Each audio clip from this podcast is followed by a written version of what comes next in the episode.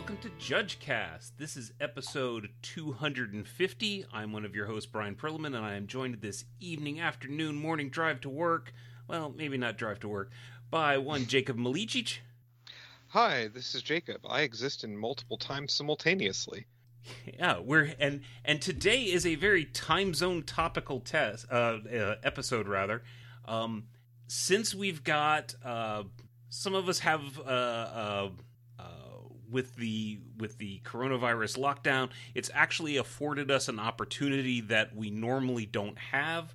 Uh, uh, time is kind of a little bit in flux right now, right? You know, it's like, what is what is Wednesday? What is Tuesday? What is two p.m., nine p.m., eleven a.m.? It's all the same, right? I have some, indeed some no clue what day it is. Well, that that voice that you heard right there is a guest that we don't normally have an opportunity. Most of the time when we have guests, they're they're limited to with a a one to three hour time zone difference. But this time we've got someone that's, I believe it's a seven-hour time zone difference. Uh, uh, six with you, seven with Jacob. We have Kevin Dupre on to talk about investigations from a G P head judge standpoint. Hello, Kevin. Hello. Uh, good uh, appropriate time in the day in any time zone, everybody. so, so just a, a, a little bit of uh, bona fides, as it were. Uh, Kevin, you've been you've been a judge for eighteen years now? Yep. Yeah, I, I saw a blog post from twenty fifteen where where you were like, I've been a judge for thirteen years. I was like, okay, math, math this up. Kevin Kevin has been, uh, he was one of the L fives. I, I don't think I remember a time where you weren't an L five. I got uh, I got to L five in twenty fifteen, oh, I think. Okay, so you're an L four prior to that. He was. Yep. Uh, he's a former program coordinator, uh, and yep. for two years you were the G P head judge lead. Yep, that's correct. I'm I'm basically a relic of the past now. All right. So uh, you might also know Kevin as the head judge wearing the scarf. Ah, yeah. Well, that that is definitely not the past. It is accurate. Kevin, uh, can you just tell us a little bit about, like, maybe what being a G P head judge, or specifically the lead, uh, does? I know, I know that it's it's you know, everything's a little up in the air with with Judge Academy, and we don't necessarily know what the future holds, but we can talk a little bit about what was. Um, so uh, a, a, a huge part of uh, of the position was to uh, was to create and manage the the certification process for becoming a, a, a G P head judge. Uh, so that ranged from, uh, well, uh, uh, the, the, um, mostly it was um, like creating uh, uh, scenarios uh, upon which uh, candidates could be evaluated, uh, created evaluation charts to ensure that um, when corrected, the, uh, the answers like uh, would not be um, Uh, subject to uh, evaluation subjectivity. Obviously, there was still a, a part of um, uh, of subjectivity going on into the appreciation of the reasoning displayed, but mostly when it came to uh, to displaying hard skills, like this was uh, uh, this was very uh, uh, very straightforward as to what was expected uh, in in the answer, and uh, and and once that content, I would say, was uh, was created, it was uh, man- um, like managing all of the all of those who were like correcting.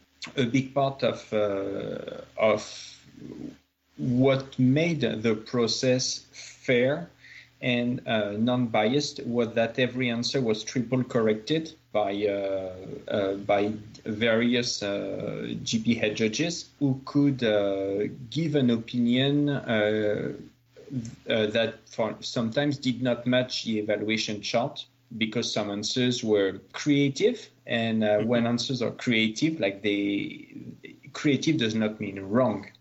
Creative means, oh, this is this was not expected. Could that work? And um, and and at that point, um, with triple correction, like you uh, you avoid uh, you, you avoid issues such as uh, someone deciding this is uh, this is completely wrong, and uh, which would be obviously very detrimental to the candidate.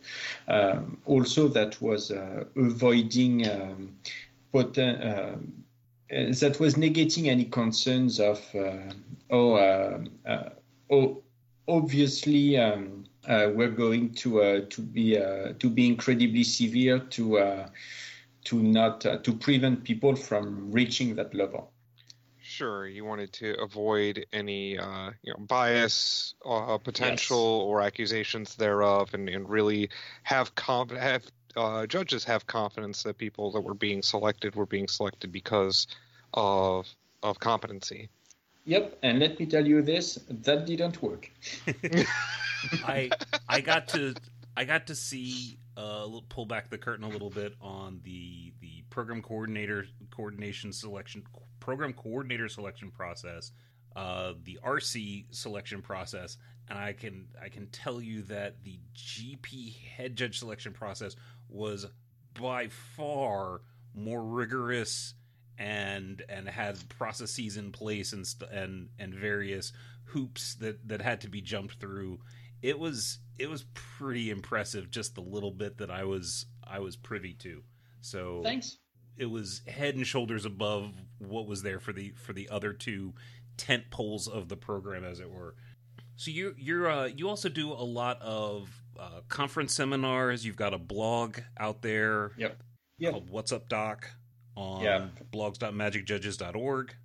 Yeah, the the the blog is uh, is currently not crazy active. Uh, f- I uh, but uh, there's a huge lot of contents uh, on it that is still up to date about like uh, and like about a- actionable judge skills like reversing decisions, backups, those kind of things.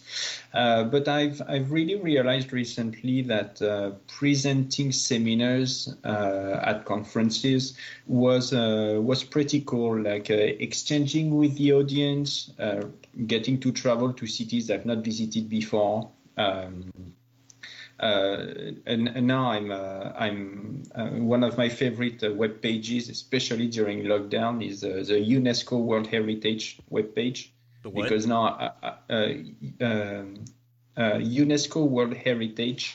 Uh, this is a list of the of uh, all of the uh, let's say humanity legacy uh, places. Um, uh, uh, such as uh, Mount Rushmore, for instance, or Uh, the, uh, those those kind of things. They're like a protected um, to to be on that list. Like uh, countries must uh, uh, agree on protecting that uh, that site uh, and uh, to preserve the legacy of humanity. Awesome. And most of those, uh, uh, I've, I've visited a few because I'm lucky, and uh, and uh, and like most of those places are like gorgeous. Uh, I've rarely been disappointed. Awesome. So yeah, uh, traveling is uh, tra- traveling to conferences is uh, is pretty good as well. Yep. We we have you on to talk about the investigation aspect from a from a G P head judge standpoint. Now we've had in the past we've had episodes on basic investigation skills. Uh, we've had uh, Eric Levine on for episode forty-four. We had Jared Silva on for episode one eleven to talk about investigations. And we had mm-hmm. Paul Baranay on episode one eighty, uh, where he touched on some investigations in a, in a team in, uh, team sealed environment. But we've got Kevin on to talk about investigations specifically from the from the G P head judge standpoint. Mm-hmm. So, Kevin, I guess I guess the the first question is, how are you typically brought into a into an investigation by, or, or, or realistically, your your investigations always start because someone comes up to you and alerts you to a problem. Yep. Right. Yep. I, I, I usually say that uh, if uh, if law judges are not uh, trained to recognize cheating, uh, there's there's no way that head judges end up investigating anything. What are what are you looking for when the judge comes up to you and says, "I th- I think I've got a problem"? What are what is the information that you're looking for from that judge? Uh, So the, the the the thing that I'm mostly interested in is uh, asking to the judge, okay, uh, th- this is a game rule violation. Most of the time it's game rule violation. But what exactly makes it suspicious from your point of view? Because, uh, because uh, uh, like cheating, it I, I would say it's um, it's enhanced G R V. It's like uh, it's a G R V that happens in specific conditions with specific intent, uh, and and and mostly I'm interested in understanding what why the judge felt that there was something wrong, because uh, obviously as a as a head judge I cannot investigate everything, so I need to uh, to trim down uh, a, a little bit. Basically, so from uh, and even if the if the what the judge tells me is um, seems very uh, if the story is uh, is very very comprehensive, I've got obviously a lot of data to work on. If it's a little light, I can ask more uh, more questions. But yes, mostly I I want to know why the judge had that gut feeling. Now, if someone comes up to you, is it, is it acceptable or appropriate if the judge comes up to you and just like, I don't really know why, something just feels feels wrong. I've got a bad feeling about, like, obviously if they come up to you and they say, I believe person person you know, I believe that the non-active player is lying because of this this this they had these cards in their hand and this was the obvious line of play, but they did this other they took these other actions instead, so I believe that they're lying to get the result. Like, that's obviously, you know, a situation where they did a lot of investigation and they came to you yes. with almost a, a foregone conclusion. But yep. in the situation of, it's like, I, I, I don't know, something just doesn't feel right. I don't, I can't, I, they're almost looking yeah. for help. Is that? I mean, that's, that's totally fine. I mean, uh, the basically what I'm saying, when I'm saying what makes you feel that something is wrong, I, I am trying to help them giving me facts. Uh, which would be uh, a, so is the player about to lose that game? Uh, is it uh, very weird that for, for like a two turn that player managed to remember that detrimental uh, ability, that ability that was detrimental at this point, but uh, but then uh, they forgot uh, those kind of th- those kind of things. I basically uh, I. I, I am I am not going to dismiss anybody who's ju- who just has a bad feeling. Uh, what what I'm what I am going to do is to try to make them verbalize what they believe is wrong, and uh, and afterwards uh, we're gonna go to the table and I'll be able to take a look at what is going on and perform my own series of uh, of checks uh, from the things which are. Uh, Um, based on what I've been told uh, previously, if that makes sense. Right.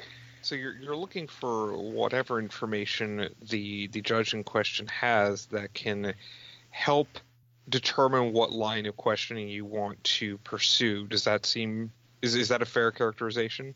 Yeah, uh, yeah, pr- pr- pretty much. Uh, one one of the one of the reasons that I uh, that I that I like uh, to discuss away from the table and not uh, on the way to the table is that I want to um, I I want to have some time to have a to have a, a level-headed discussion and not a rushed discussion, because like we're like a moving between tables, et, um, uh, et cetera. Uh, I, I think that it's really crucial to uh, uh, t- um, to arrive at the table with a plan uh, in in mind, um, because uh, b- b- basically uh, the the only information that matters is the first information that is given, because it's a moment where potentially a cheater will not have had a lot of time to adjust uh, their story if they're lying or if they have something to hide.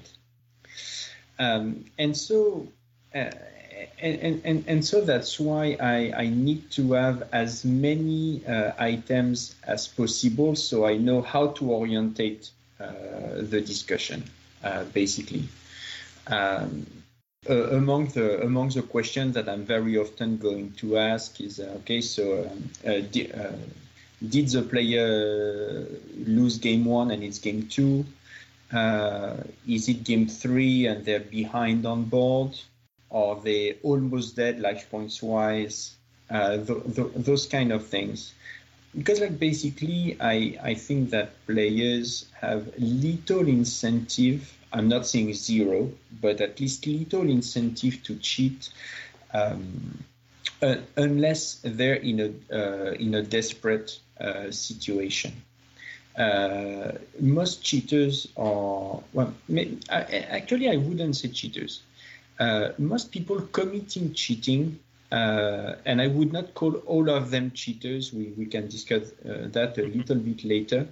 Uh, uh, they basically, uh, I, I would say that they had a pretty bad reaction that is, uh, I would say, triggered by the circumstances. Uh, they're like opportunistic cheaters. Mm-hmm. Uh, and that is ninety-nine percent of people that we end up disqualifying. Afterwards, we've got the cheaters, people who premeditated. And those, this is very different. It uh, it can be someone who is going to uh, consistently uh, try to not lose uh, the life for their second fetch land in the game. Because if it's remembered turn six, they will just say, oh, sorry, and they will adjust. Uh, I've never disqualified someone for that, but I, I need to realize that this, uh, this is uh, something. Um, Uh, uh, all that player who, uh, who basically uh, draws an extra card like around turn three or four, you know, at that moment where uh, you could have somewhere between four and six cards in your hand. So uh, one more, one less, it's very hard for the opponent to track at that point. And, and those people are, are I told cheaters. And, and, and the huge difference in terms of approach is that I, I need to be able to trim down before being at the table where I believe I am. Oh, that's that's okay. That's that's interesting that you, before you even approach the table, you you think about whether or not you're approaching an uh, an opportunistic cheater or a premeditated cheater. Okay. Yeah, I I I need to know what I'm going to ask. Okay. Uh, be, because if I only start assessing, oh, what could I ask once I'm at the table? Uh, I'm going to reveal information, so I I need to have a plan, and that plan I need to have time to get it, because especially at the era of customer service, you don't really want to be at the table and not talk to players. Mm-hmm. If you're uh, if you're uh, like uh, two hundred feet away, uh, worst case you're far, and players cannot know that. But once you're at the table, There's a, there's that uh, pressure that you need to take care of the of the player, and that can be detrimental to the quality of the investigation. Mm-hmm. There's a note here where one of the questions is, you know, what sort of information are you looking for from the judge before you approach the table? And you've got a note in here that says uh, for Prague twenty eighteen. Uh, yes. Uh, so that, that was a situation where, so I've got a judge uh, coming uh, coming to me, and it's like, hey, so I've got this player. He did not put his uh, six six creature in the graveyard uh, while it should have died in combat. And I'm like, mm, okay, uh, like, do you have do you have some more information? He's like, oh, no, no, no, like I... Uh, I immediately felt it was suspicious because a six six, it's big. It was in limited. Uh, so I came I, I came to you. I'm like, uh, okay, game status, life totals, like, yeah, I don't know. Okay, cool. So uh, so at this point, it's really, uh, w- uh, it's really one of the exemplification where I just don't have enough. At that point, I, I the only thing I know is that a six six did not die. And yeah, I mean, I will agree that a six six, it's strong. So so I arrive at the table, and uh, so I do my classic checks. Uh, so game status, it's game three, uh, life point.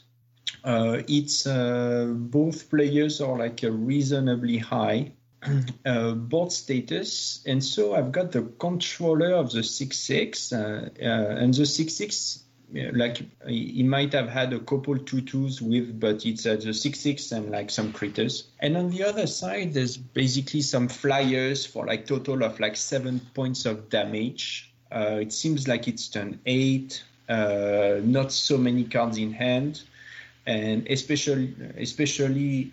Uh, I didn't check the hand, but I could suspect no removal on the on the hand of the player who's got the six six. Otherwise, he would probably have killed the flyer. Maybe, I probably I probably checked, but that was my first first impression.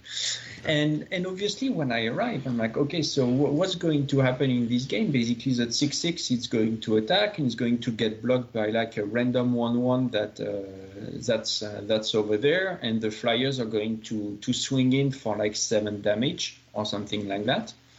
Uh, okay, I mean that's uh, that's a done deal, uh, pretty much. So, so does it, uh, did the six six matter? Uh, no, uh, n- n- not really. And that situation like uh, exemplifies that. Uh, I think it's. I mean, I, I'm obviously never going to to dismiss anybody who's like uh, I had this bad feeling. But I think that it's really important for the quality of an investigation that at some point the floor judge uh, wonders a little bit more than what is a G R V uh, that happened. Because this was a clear scenario where there, there was like no cheating. Uh, even if the player did it on purpose, knowing it, uh, there was no way he could take an advantage from it. I mean, admittedly, you could say that having a six six is an advantage. But uh, generally speaking, when you're trying to consider the notion of advantage uh, in an investigation, I mean, when you commit a G R V and it's in your favor, you get an advantage. So the notion of advantage for the concept of cheating, it needs to go further than that. It needs to be, I would say, impactful on the game. Right. And they like also has to be realistic, right? That that they're doing it on purpose, that they would want to do it on purpose. They've, there's got to be a rational reason uh, for it, because otherwise, as you point out in this scenario, right, that six six was actually irrelevant uh, yep. to the game state. And so the cost-benefit analysis weighs very heavily in favor of cost for intentional cheating. Right? Yeah. So, I, yeah. I mean, even if the player was uh, had been cheating, it was pointless. Right. So, so, so, so from that point, like going further down the line to, uh, to like going investigating for ten minutes uh, is is pointless because, um, oh, I, I could tell you about that uh, that investigation that happened to me uh, at the Grand Prix uh, last year, where I basically investigated the player for twenty minutes and I was about to disqualify him. And spoiler alert, I did not. um, so, so that situation. So I've got. Uh, uh, so at some point, a floor judge comes to me and's like, "Hey, so I've got this situation over there. A player a minus five to Oko to try to take control of uh, of uh, Witch Oven, mm-hmm. uh, and uh, Oko only targets creatures. Like you can give an artifact, but you can only take control of a creature with a small power." Mm-hmm. And, uh, and I'm like, okay, well, um, and we're round fifteen of the G P. So I'm like, well, if you don't know how to play your Oko on round fifteen of the G P when you're uh, when you're playing on in, on table three, that's uh, that's too bad. So totally worth investigating. A- additional, and I'm like, so how did you uh, so how did you did you notice this? And they're like, well, it's a player who called us, and the player took us aside and said, hey, yesterday my opponent was playing against another player, and that other player, and he did the same mistake, and the other player called the judge. And I'm like, whoa, that seems severe. At that point, like uh, all my flags are are red, uh, pretty much. So we um, so we, we take a look at the we take a look at the penalties for the player. No penalties. Then we ask, hey, do you know what the judge? We cannot find the judge. But but at the same time, like uh, the, op- uh, the, the the the opponent making the wild claim that this happened the day before uh, and a judge was involved. If this was not true, is uh, like would be uh, in. Uh, in incredibly uh, an incredibly uh, bold move. Let's put it like that. So I um, so I uh, so I go to the table and I take a look at the game, and it turned out that the player committing the mistake is down a game, and uh, he basically has uh, uh, zero oven, and the opponent has three. So he's really infinitely behind uh, in that game. If uh, the ability of Oko resolves, is a bit uh, back in the game, but he's, but he, he needs to really top deck uh, once uh, w- another oven in the next two cards uh, of his library to uh, to to fully stabilize. Otherwise, he's still down one oven, and strategy-wise, that doesn't work. Mm-hmm.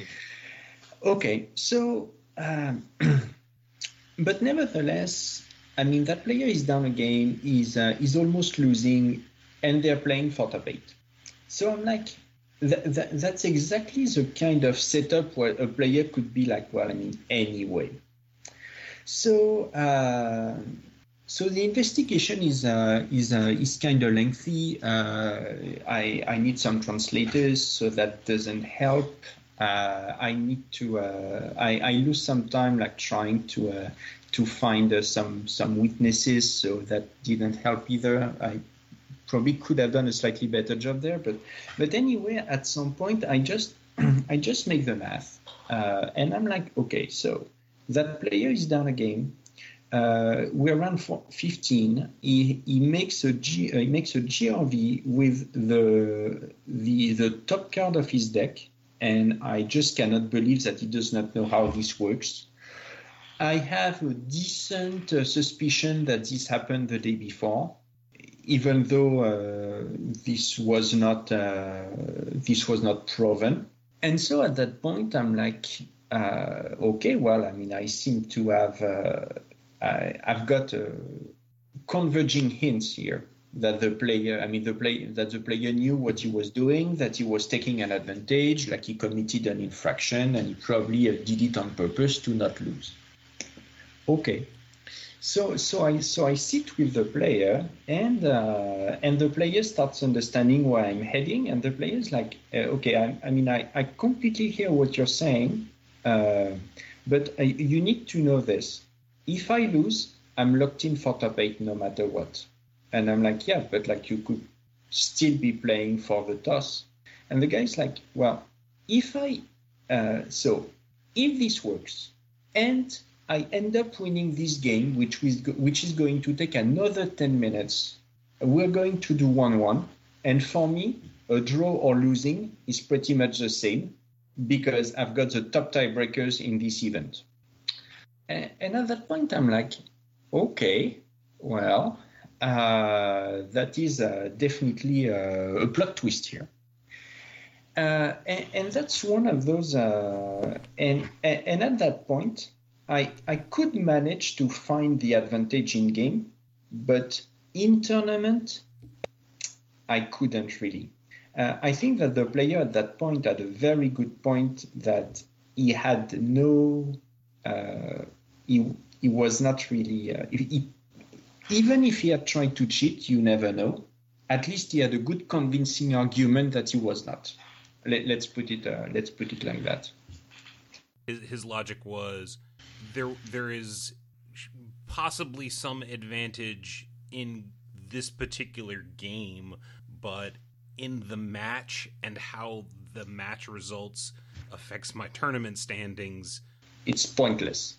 There's there's nothing there. Yep. And uh, and that was uh, and you know what? Like I, I thought that I had a good understanding of what the notion of advantage was, and that case made me realize that I could uh, I could improve, like uh, like definitely. And afterwards, obviously, I double checked that his claim that he was locked in for top eight and like uh, draw and loss were almost uh, the same. Uh, this was uh, like fully correct, like mm-hmm. basically ba- basically for him to. Uh, Uh, I think I would have disqualified him if it was game three, because at this point uh, I could have argued that he was playing for the toss, because mm-hmm. the toss was relevant in that uh, Oko Witch Oven format. But otherwise, And, and so, yeah, so all, all, all that long story to exemplify why the it, it, the, the notion of advantage needs to be um, uh, needs to be taken on the very broad level. That also uh, relates to your point from earlier about being able to uh, form a strategy before you start talking. So if you're armed with all of that information, you know what your plan of attack is before going in, it's very valuable. So then you can get that advanced information, and only things that inform your conclusion matter, and everything else either confirms or, or denies it.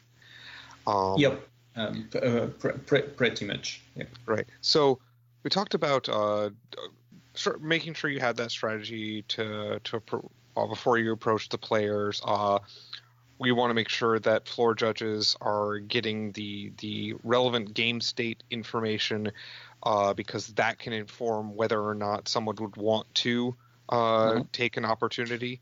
Um, yep. Once you've gotten there, once once you're at the table and you start to talk with one or more of the players. Uh, As a G P head judge, what, what do you think the floor judge who initially got you, what's the best thing they can be doing? Um, so so first, let's start with what uh, they should not do. Mm-hmm. Uh, uh, many floor judges believe that uh, once they have reached for the burgundies, they can tell uh, like uh, uh, three sentences and a half, and afterwards uh, the hot potato is in others' hands. I and, and from that point, many of them like stay at the table to ensure nothing happens at the table. But uh, one thing that I said earlier is that information is only uh, uh, the quality of information decreases with time, and therefore it's crucially important that the floor judge, who has been the first person to hear what players were saying, stays with me, so that uh, Uh, the player cannot just say something completely different, or m- maybe not completely different, but like different enough uh, that uh, uh, the player will then be able to claim that the floor judge and I misunderstood each other. Um, and it's and uh, and it has happened to me uh, that despite the floor judge was there, the player chose to say uh, something which was radically different, and at that point, it's critical for the floor judge to not interrupt the player, because um, uh, bec- because you you want to um, ba- ba- basically uh, there's just a point where I, I want to be able to tell the player, hey, look, uh, so this is what you said to that person, and that person was here when I asked you what happened. That person can assess that you said something different. And in the, in the same way, uh, the having the floor judge around um, uh, in, incentivizes to uh, the player to say, yeah, I mean, I, I cannot say something different. So it's also like fairly uh, preventive. Uh, and I, I understand that uh, uh, we we're not always uh, super uh, uh, super heavily staffed, but like yeah, generally speaking, uh, I want the floor judge who investigated the situation first to stay with me and having another judge uh, at the table. So you're you're saying get another a, a third judge involved to be able to, to sit with the player, so yeah. that. The the other one, the opponent, so that when you're talking with, with one of the players, the floor judge who started the investigation can be there as well. Yeah, and if it's not available, uh, well, I mean, generally speaking, I like to talk to the players at the table versus uh, like five meters away, uh, fifteen feet away. Uh, uh, but and, and that works even better when you when you cannot afford in your staff a third judge. Because you can just tell the player, hey, do me a favor, just go over there and do not look in that direction. uh, and and and if you did that properly, like you told the player to go in a direction where you can monitor what they're doing, uh, you, you basically it's it's very uh, human resource efficient. Mm-hmm. Um, and Uh, another uh, another very interesting aspect of like being at the table and uh, is that sometimes, uh, well, most of the time, you're able to tell to ask players to show you what happened, because uh, it's very easy to uh, to uh, to come up with uh, unclear enough uh, descriptive words. But it's incredibly hard to fake motions. I mean, that's why actors are uh, is a, that's why being an actor is a is a job, uh, pretty much. When you ask someone, so so you, you you tell me that your opponent did something shady with their cards. Can you just try to show me? And uh, you know th- those kind of things, or when when players disagree on the amount of times that actually passed, because like we uh, we all know that uh, when two players disagree, uh, for one it was zero seconds, and for the other one it was almost half an hour, obviously. Uh, but when you ask someone, so can you uh, can you uh, can you motion for me that half an hour? You realize that we're incredibly close to not even a second. Because even they realize that when they're trying to intentionally pose what happened with the with the with the arm, they're like, uh, uh, uh, okay, well, I'm gonna put that card because uh, because I feel super awkward because I tried to make this last two seconds and this was already way too long. So, so that's a that's a really interesting point. Like I've heard that or or learned that having the investigation at the table is easier because they're able to point to the cards and you're able to see the cards and you're and you as the judge you're able to get a picture of what's going on, and you're not having to have the player kind of remember what the cards were and what cards were in their hand. But the added benefit of having them go through actions yep. is not something I'd actually considered, and that's kind of cool. From from my point of view, everything that you mentioned first is the added benefit. Uh, I, I think I think that the, that the, for me the core of the crux is to put players in a situation where they cannot uh, misrepresent reality, which means show me. That, that, that's actually how, that's actually why I started uh, making a point of always being at the table. I've had a couple couple investigations that ending up into uh, I, I, not not being a native speaker, and despite I uh, I studied English. Uh, uh, so, it, it, um, especially when it comes to describing like uh, motions and stuff like that, English is uh, has a, a wider variety of words, and uh, and um, can't remember the, the name of those small uh, additions that you put after the verb, and each of them have like uh, various connotations.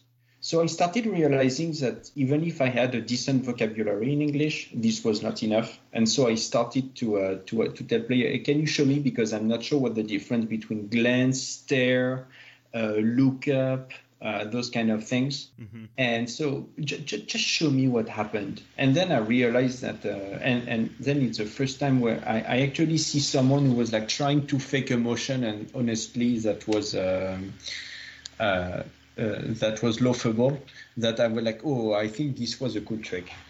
Um, um, all right. Trying to. Yeah, there's a there's a note here for, for this question, Lou Corda- Cordario.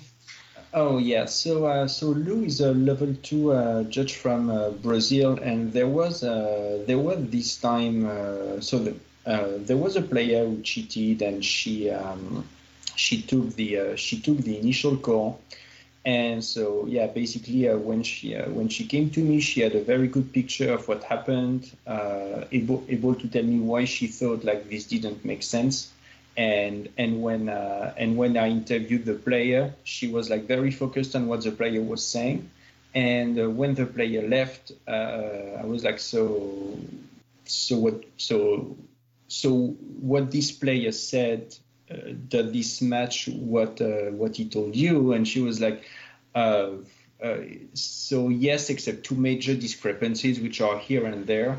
And like she was really able to pinpoint, uh, uh, she was really able to pinpoint what was wrong, and that was uh, one of the one one of the fastest investigations I did. Well, honestly, I, I did I did nothing. I just uh, uh, and and, uh, and and and this is really like she did exactly what um, uh, what I what I'm expected a floor judge uh, to do, and I and I, I was uh, incredibly impressed, and I, uh, I I recognized her at the at the staff party. That was uh, really really good. So you've, you've sat down at the table and you're asking them to show you what happened and, and show you what a glance looks like. When you get to a table and two players are disagreeing on what happened, that doesn't necessarily mean that one of them's lying. They could just have different perceptions of reality. Yep, definitely correct. What are some tips and tricks you can impart upon judges, like how to tell the difference between one of them's lying, both of them's lying, and or both of them are just, you know, didn't weren't one hundred percent focused on what was going on? Um, okay, so so so first, uh, I I'll come back to that. Okay, uh, what happened? Can you show me what happened? Uh, because uh, when two players disagree uh, on stuff that is like communication issue. Uh, I think he, uh, I think he clearly passed priority because uh, he looked at me and he made a small gesture. No, I did not even remove my hands. Those kind of disagreement. Uh, from the point you're asking both players to show you, uh, uh, you first realize that uh, both of them show almost the same thing. Uh, and afterwards, it's just their brain processing uh, the same reality in uh, uh, through uh, a self-serving bias.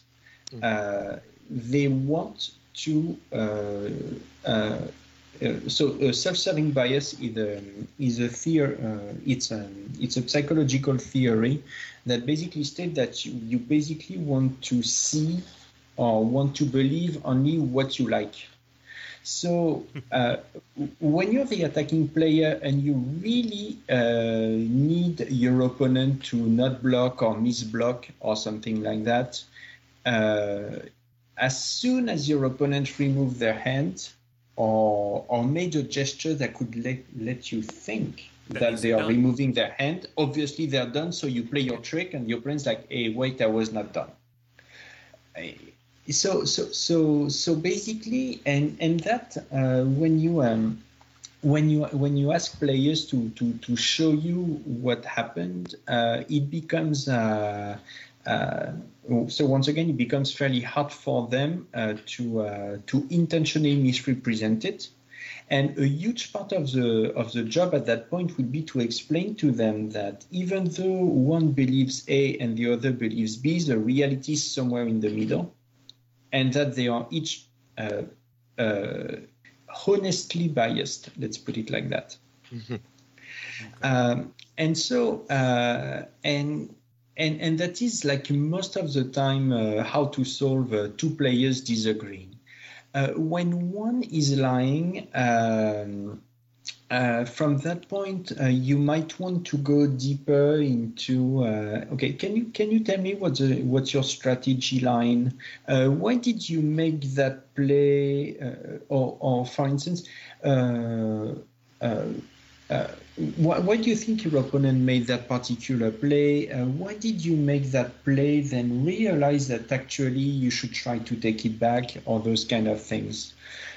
If this if this card was in your opening hand, why didn't you play it on turn two, as opposed yeah. to yeah yeah th- th- those kind of things? Uh, b- basically, uh, uh, because when you ask players for their strategy lines, you ask them to, if they want to be lying, to come up with something uh, consistent, a full reasoning within seconds. So, and there is only one thing that is that is incredibly easy to come up with within seconds. It's uh, truth, uh, because the truth, like I mean, you've uh, you've experienced it, uh, and and once again, I mean, um, obviously it can be self-serving biased, it can be uh, subjective truth, those kind of things. But but but uh, f- from uh, from the point that you. Um, Uh, another key aspect also to this is it's critical to let the players talk. Uh, in the seminars that I'm presenting, I always say uh, you, you need to start with a very open question, like what happened, in your opinion, what do you think happened, those kind of things. And, and from that point, you already check uh, what uh, you will already gain information by seeing where from where uh, where the player starts with, what the player starts with. Uh, And and at the same time, like uh, if um, if play uh, a player that will be able to tell you immediately what happened, what they think has happened, et cetera, versus a player who starts saying, "Okay, let me think," you already gain some information. What what you need to think? I'm just asking you what happened after you drew.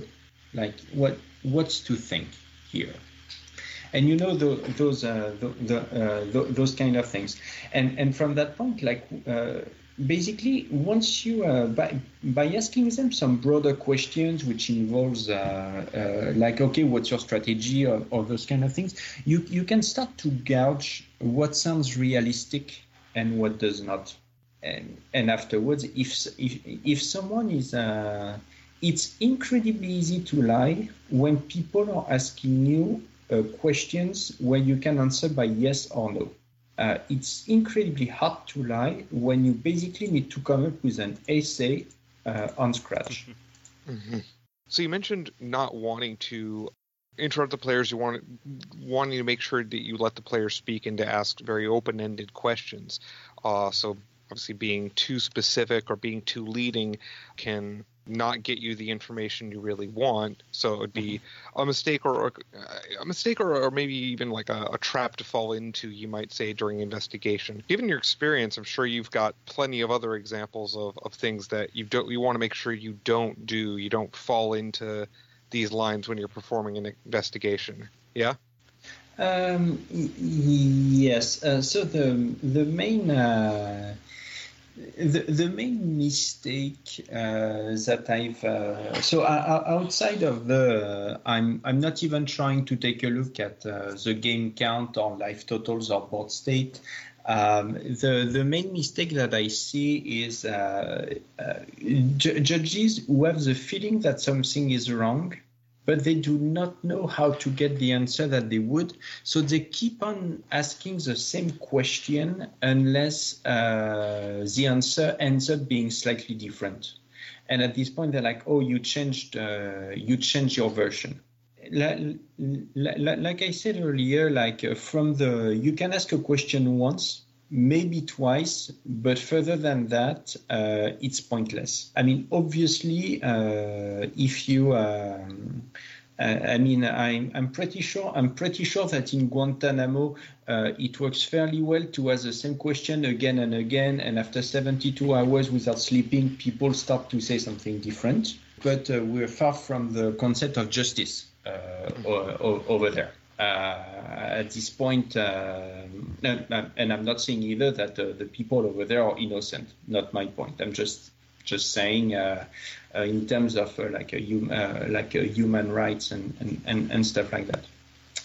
Um, so ba- ba- basically, uh, in in the in the concept of like a magic investigation, uh, what you're mostly looking to establish is uh, is uh, is facts. Uh, so. Uh, Once you ask your question and you and you got some facts, uh, if you want to, to fact check them, you need to fact check them against something else, not against the same player uh, getting asked a question for the fifth time. Uh, and and which gi- which uh, which gives which brings us to the to the second uh, point of the of the big mistakes, like uh, where you completely lose track of time.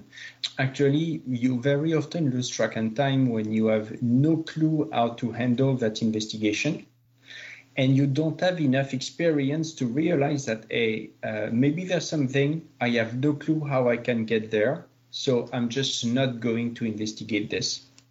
Uh, obviously, right. you obviously you can ask uh, like a couple questions, you know, just in case.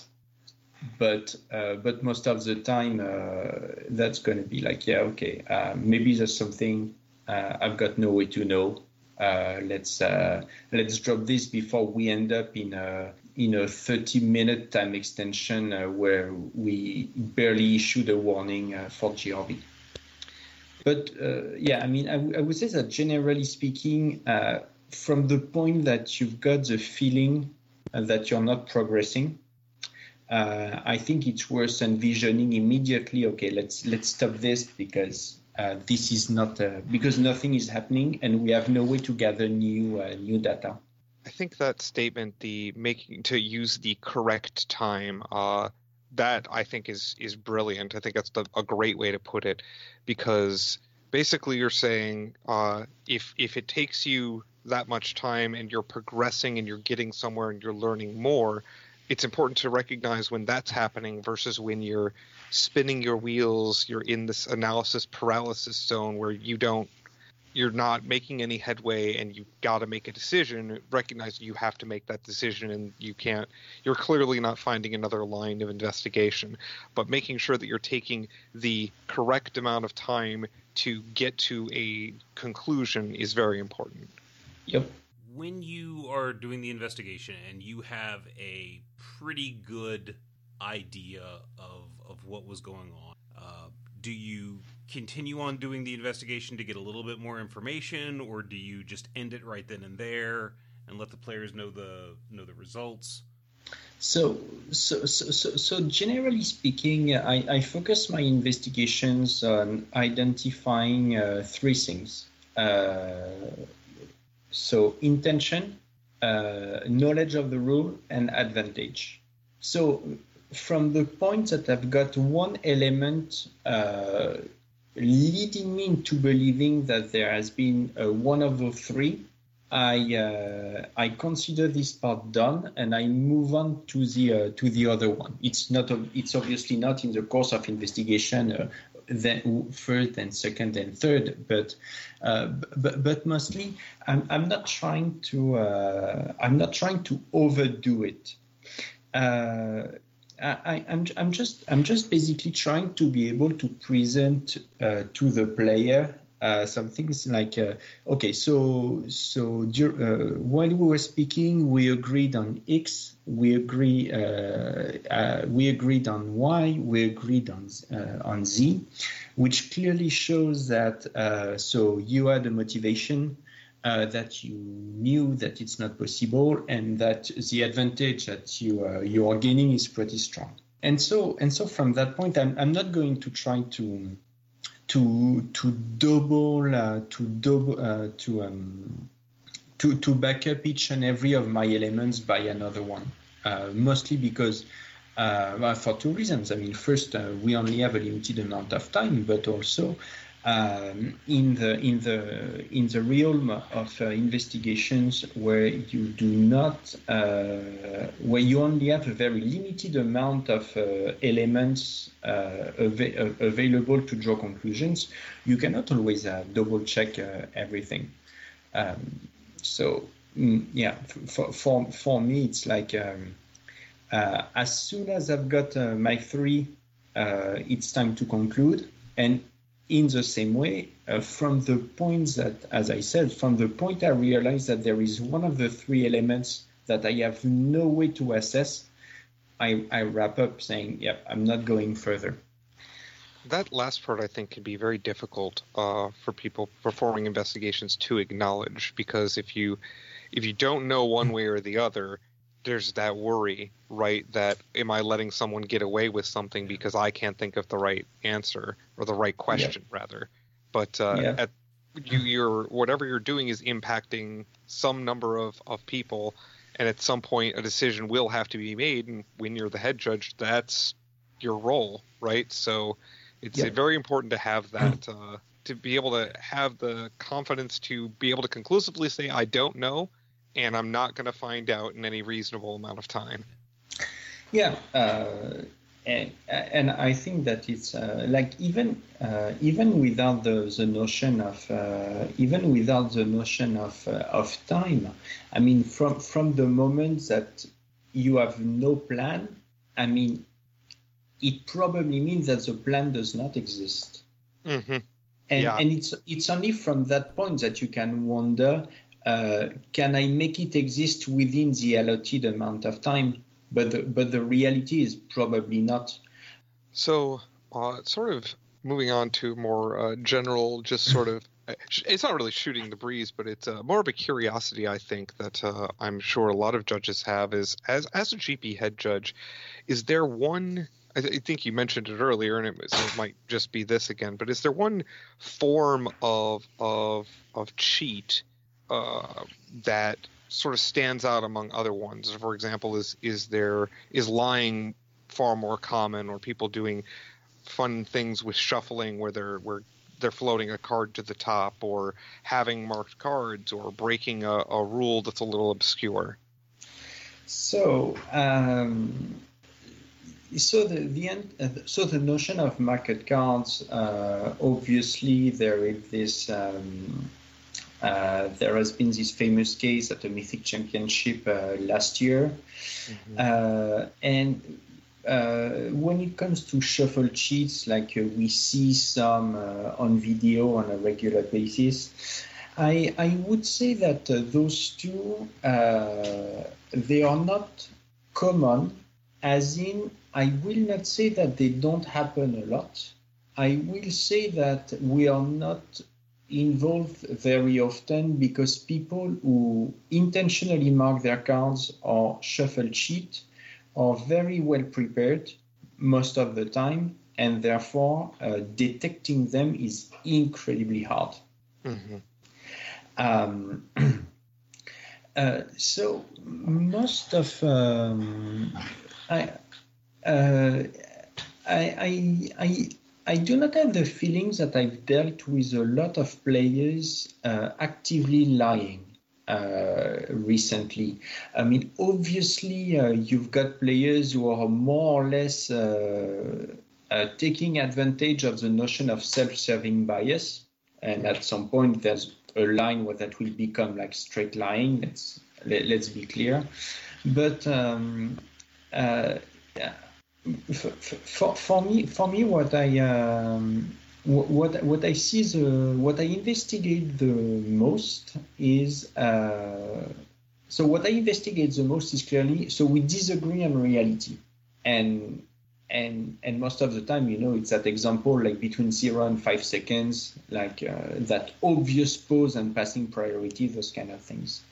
Um, Uh, from a general point of view, I have the feeling that there is uh, a lot less uh, uh, cheating happening at Grand Prix for six months to a year. Uh, I think that the field has casualized uh, a, a, a, a lot more. Uh, and, and that uh, so most of the most of the job these days as G P A judge is to uh, to handle indivi- uh, like uh, uh, honest individuals who actually misunderstood each other. Afterwards, uh, I could say that the, the reputations of players do affect uh, how we. Uh, Uh, how much we are called uh, at their tables. There have been a couple players on the on the pro uh, on the pro circuit uh, in the past uh, in the past four years who had a reputation of being cheaters, and you could clearly see that this was affecting how uh, any kind of mistake they were making uh, was immediately uh, treated as cheating. Um, but generally speaking, but this this was this happened a little bit at G Ps as well, but it was mostly the Pro Tour. Uh, at, at G Ps, yeah, the, I, I really think the field has casualized uh, uh, a, a lot. So when you're saying the field is casualized, you're, you're talking about uh, there are... Does it, it seems like the players are not as invested it in the whole winning at any cost up to and potentially including the the more untoward means. So basically, they're they seem less they seem less interested in uh, what cheating would provide them if they could. right? Yeah, yes. So I, I, I will uh, I will make a, a, a caricature of uh, of the field of Magic players. Uh, it's uh, incredibly caricatural, but I'm going to divide the field in three. You've got players who come to play. Uh, you've got uh, on the on the one end, you've got uh, pro players on the other side, and in the middle, you've got a, you've got a portion of people who would like to be pros. Uh, for some of them, they are not exactly good enough. So at that point, they need to rely on everything that they can to win when they when they would not otherwise. And I think that this part of the population has drastically reduced mm. because uh, because this would also be the population that would be saying that uh, there's not enough money in Magic, that uh, you can't make a living out of this, th- those kind of things. And and that part of the population has said, okay, I'm done with this because I cannot make uh, because I cannot make money, so I'm I'm going to move to something else. So, uh, I, I, to me, that has uh, contributed to uh, to seeing less uh, less cheating. These days, I have the feeling that I'm involved in way more appeals and investigations at G P than before, but I am also disqualifying a lot fewer people. And Uh, I think this is based on two things. Generally speaking, floor judges dare more and are much better at identifying what could be, uh, what is suspicious. And also from uh, the player's point of view, players tend to appeal to the head judge a lot more just to be sure. Uh, which is a wide, uh, which is a wide, uh, wide uh, change versus um, a couple years ago, where there were not many appeals slash investigations. But when there was one, you knew that it was going to be complicated, uh, and and that it would take forever. Mm-hmm. So speaking speaking of uh, uh, complicated uh, D Qs or controversial D Qs. Do you, do you, when you're doing an investigation, do you ever think, oh, this is going to end up on Reddit?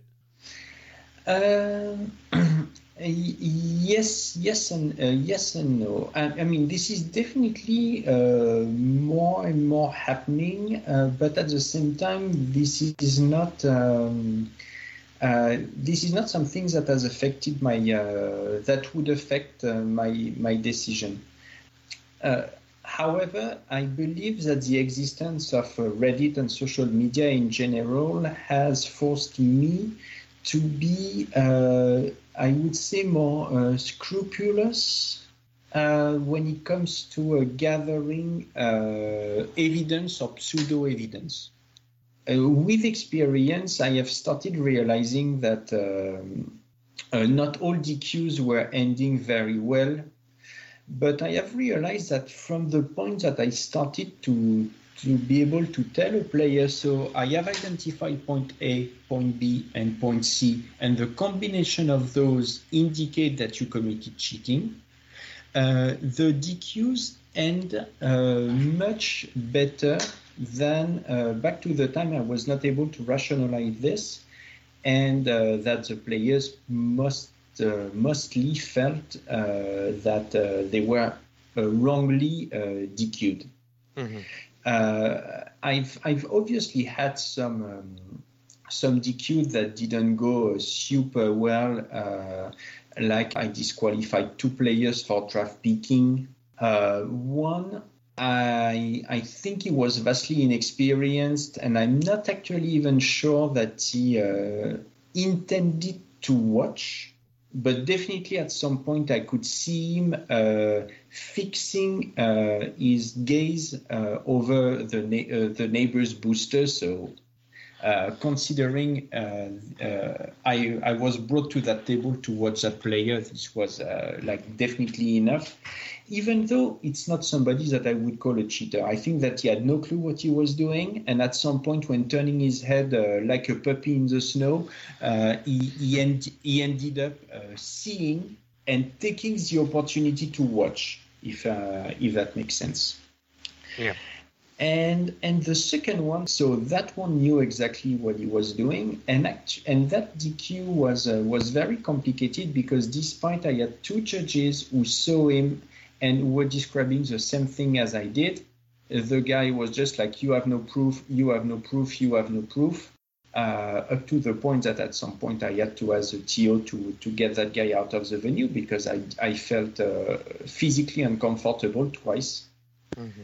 Um, and and that uh, and and I think that one of the reasons why uh, this player uh, uh, kind of had an argument that we have no proof is because, yeah, I mean, obviously, like, we saw him moving his eyes and clearly watching, but we had no, like, I would say, physical evidence.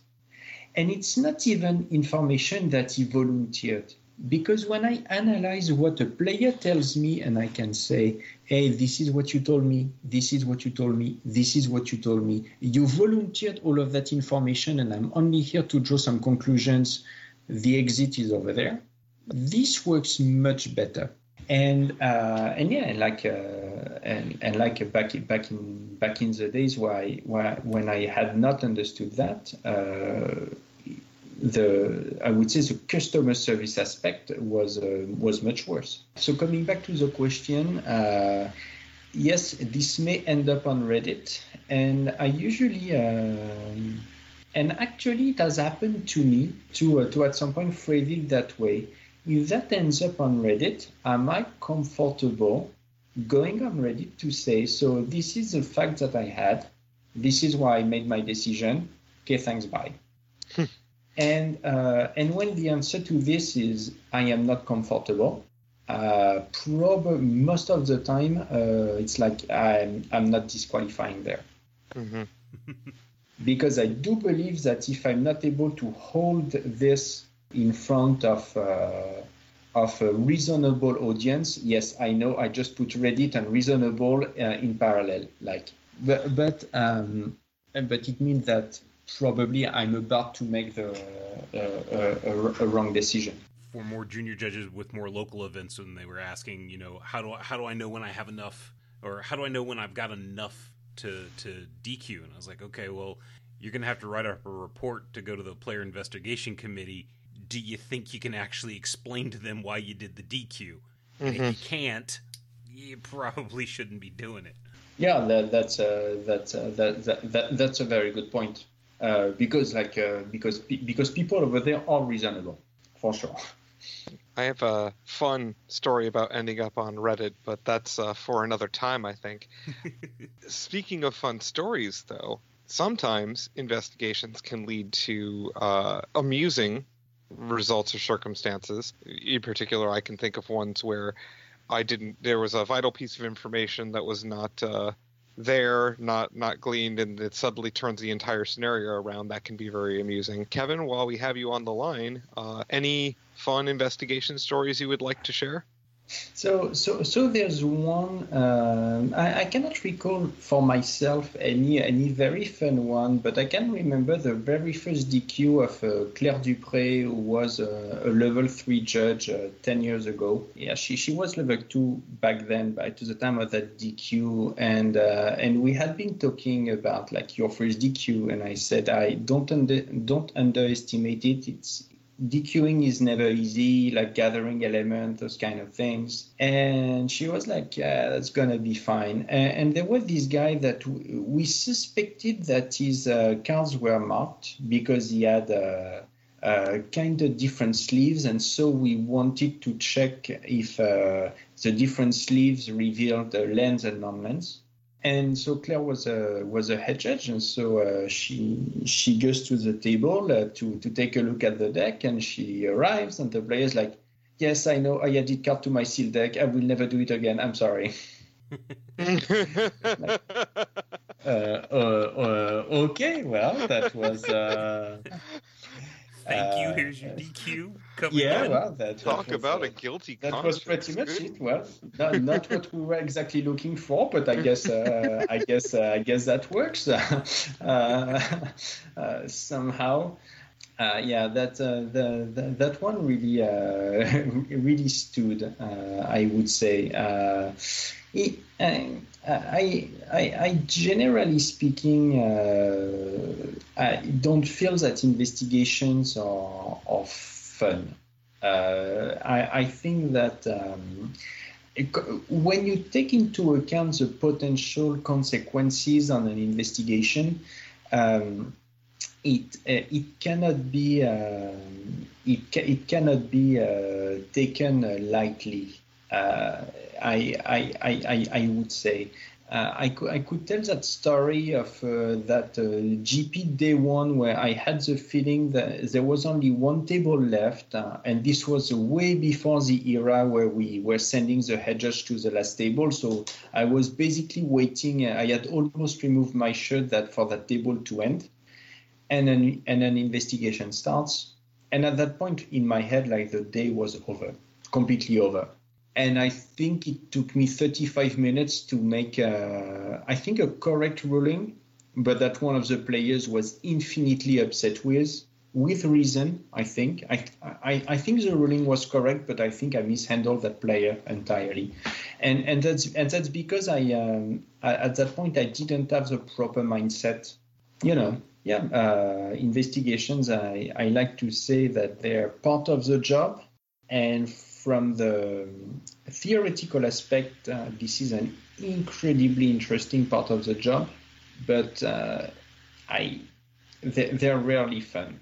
Um, sure, I have to say, but but I mean, I, I that that example was uh, we we had a good laugh. Uh, I I have to say. The, most of the time, yeah. The the reason why they're re- well, they can be fun, I find, if.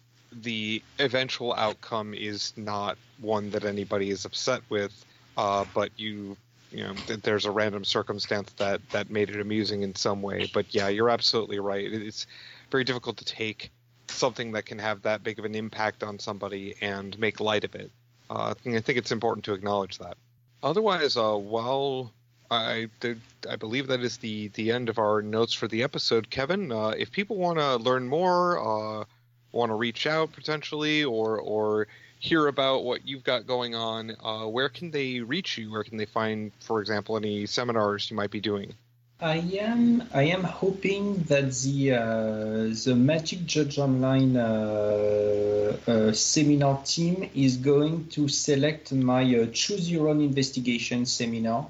Uh, so I crafted that seminar from an actual investigation that I did. And that investigation was almost a textbook.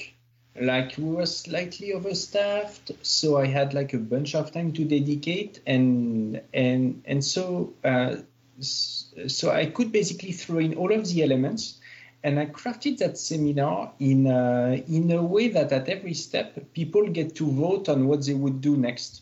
So so that allows uh, people to actually.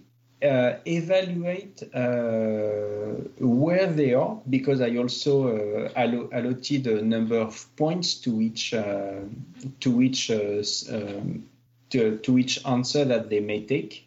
Uh, it's um, it's uh, it's in, it's inspired by uh, Choose Your Own Adventure books, uh, which is a, a series uh, that uh, I read uh, infinite of those books when I was a kid. Uh, Same. Can I ask a, qu- a question? Can I flip through the seminar to find the good ending and then work my way backwards? So, so it's not entirely Choose Your Own Adventure, because I, I let people vote, but then ultimately uh, we move on to what I did next. Huh. Sure. Uh, so, so you force the good ending. Yeah. So, uh, so the thing is, initially I wanted to do it entirely like a Choose Your Own Adventure book. Uh, unfortunately, I realized that this was getting incredibly complicated to handle uh, a multiplicity of tracks uh, in the middle of uh, uh, in, for an, uh, for real life audience. Uh, but uh, but obviously, I make sure to say, well, if at some point you're making that choice, this is clearly a dead end. Uh, but uh, at some other points, uh, there are some uh, some choices which are actually choices. Some are slightly better than the other, but uh, uh, I, I couldn't. Uh, there's even a point where we're actually making the incorrect choice because uh, in real life I did the suboptimal choice, and I only realized uh, when putting up uh, when putting the seminar. Sure. So so writing it was pretty cool because I was like, oh yeah, I could have done better there. It's important to always be cognizant of of that sort of thing. It's why yep. writing things up after the fact can often be beneficial. Yep, that's uh, that's that's the, that's the core concept of reviews. Mm-hmm. And reports, tournament reports. Yep. Yep. Yep. So with that being, I actually really hope that gets selected too, because that sounds uh pretty amazing. Sounds pretty awesome. So. uh Otherwise, um, this has been our episode of JudgeCast. Kevin, thank you so much for joining us. If anybody wants to reach out to us, they can find us on Twitter at JudgeCast. Uh, you can also, I've decided, you can tweet me if you like. I'm at botsrpeople two, the capital letter R. Some people have already been doing this. I just want to acknowledge that's okay. I'm totally okay with you contacting me. Uh, you can also find us on Facebook. Just look for JudgeCast. You'll find us. Uh, very easy. As we have mentioned multiple times, but one more time for good measure, uh, we do not have a TikTok, uh, but you can email us at judgecast at gmail dot com. We're going to get a TikTok.